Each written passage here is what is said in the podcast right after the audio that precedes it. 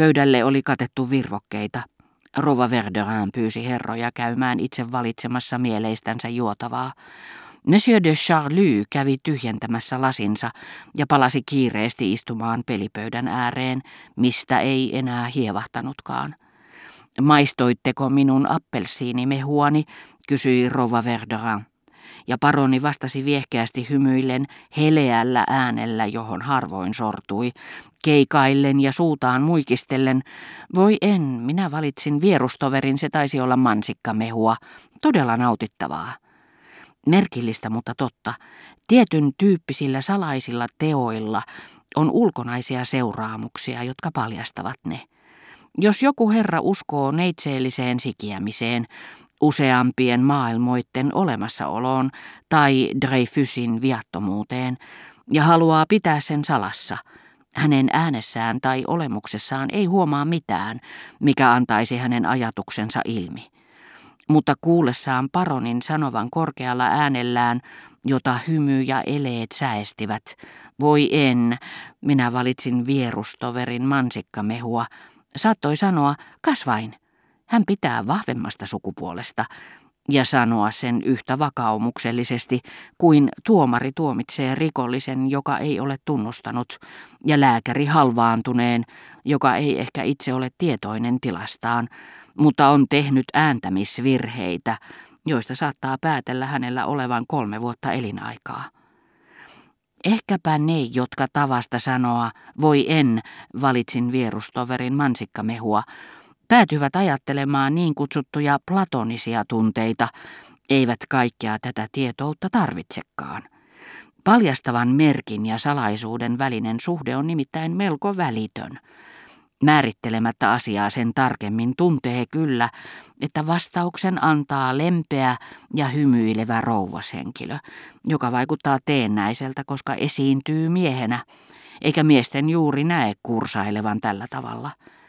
Ja saattaa olla, että on kauniimpaakin ajatella, että jo kauan sitten joukko naispuolisia enkeleitä on erehdyksessä luettu kuuluvaksi miessukupuoleen, missä he kuin maanpaossa vilkuttaen turhaan siipiään miehille, joissa herättävät fyysistä vastenmielisyyttä, osaavat vaistomaisesti sisustaa salongin, kaunistaa kotinsa.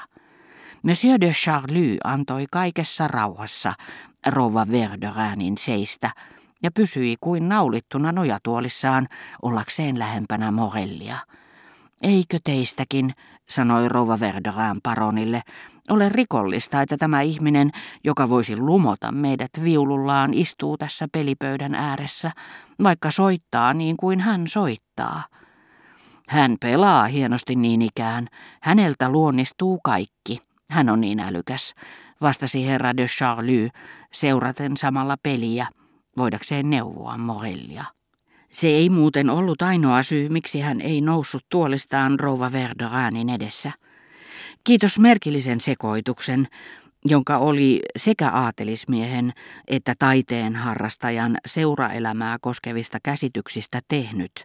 Hän huvitteli sen sijaan, että olisi ollut kohtelias, niin kuin hänen kastiinsa kuuluva mies olisi ollut, luomalla jonkinmoisia kuvaelmia Saint-Simonin mukaan, ja kuvitteli sillä hetkellä olevansa marsalkka Duxel, joka kiinnosti häntä muistakin syistä ja josta on sanottu, että hän oli niin mahtava, että jäi laiskasti istumaan tuoliinsa arvovaltaisimpienkin hovilaisten edessä.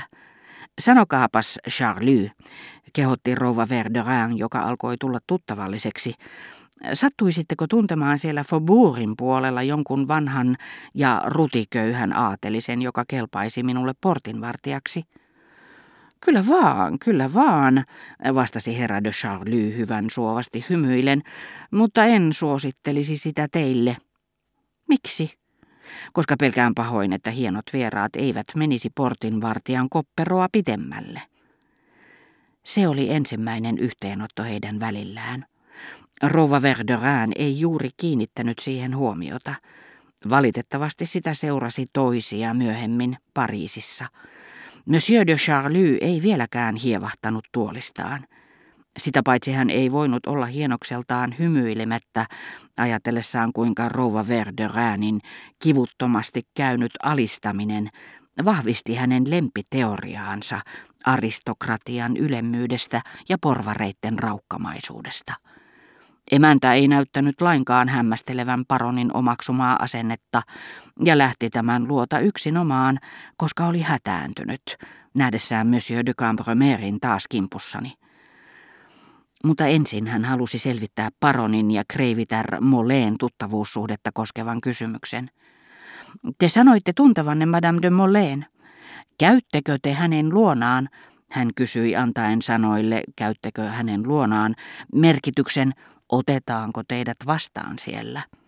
Onko teille myönnetty oikeus käydä tapaamassa häntä?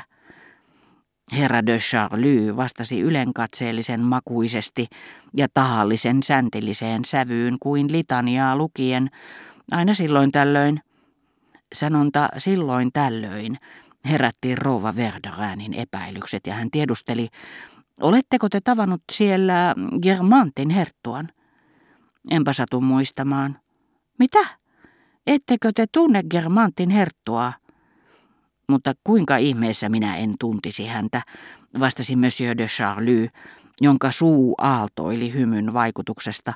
Hymy oli ironinen, mutta koska paroni pelkäsi kultahampaansa näkyvän, hän mursi hymyn suojaavien huultensa alle sillä seurauksella, että syntynyt poimu olikin hyvän tahtoisuuden merkki. Miksi te sanoitte, kuinka ihmeessä minä en tuntisi häntä? Mutta koska hän on minun veljeni, sanoi Monsieur de Charlus puolihuolimattomasti, jättäen rouvan ällistyksen ja epätietoisuuden valtaan, miettimään tekikö vieras hänestä pilaa, oliko hän lehtolapsi vai toisesta avioliitosta. Että Germantin herttuan veli oli nimeltään paroni de Charly, sitä hän ei tullut ajatelleeksikaan. Hän kääntyi nyt minun puoleeni. Kuulin äsken, kuinka Monsieur de Cambremer kutsui teidät päivällisille. Minusta se tietenkin on yhdentekevää, mutta oman itsenne takia toivon, ette te menisi sinne. Se on oikea ikävystyttävien pesäpaikka. Jos teistä on mukavaa illastaa yhdessä maalaiskreivien ja markiisien kanssa, joita kukaan ei tunne, niin siellä niitä on tarjolla yllin kyllin. Minun on luultavasti pakko käydä siellä kerran tai pari.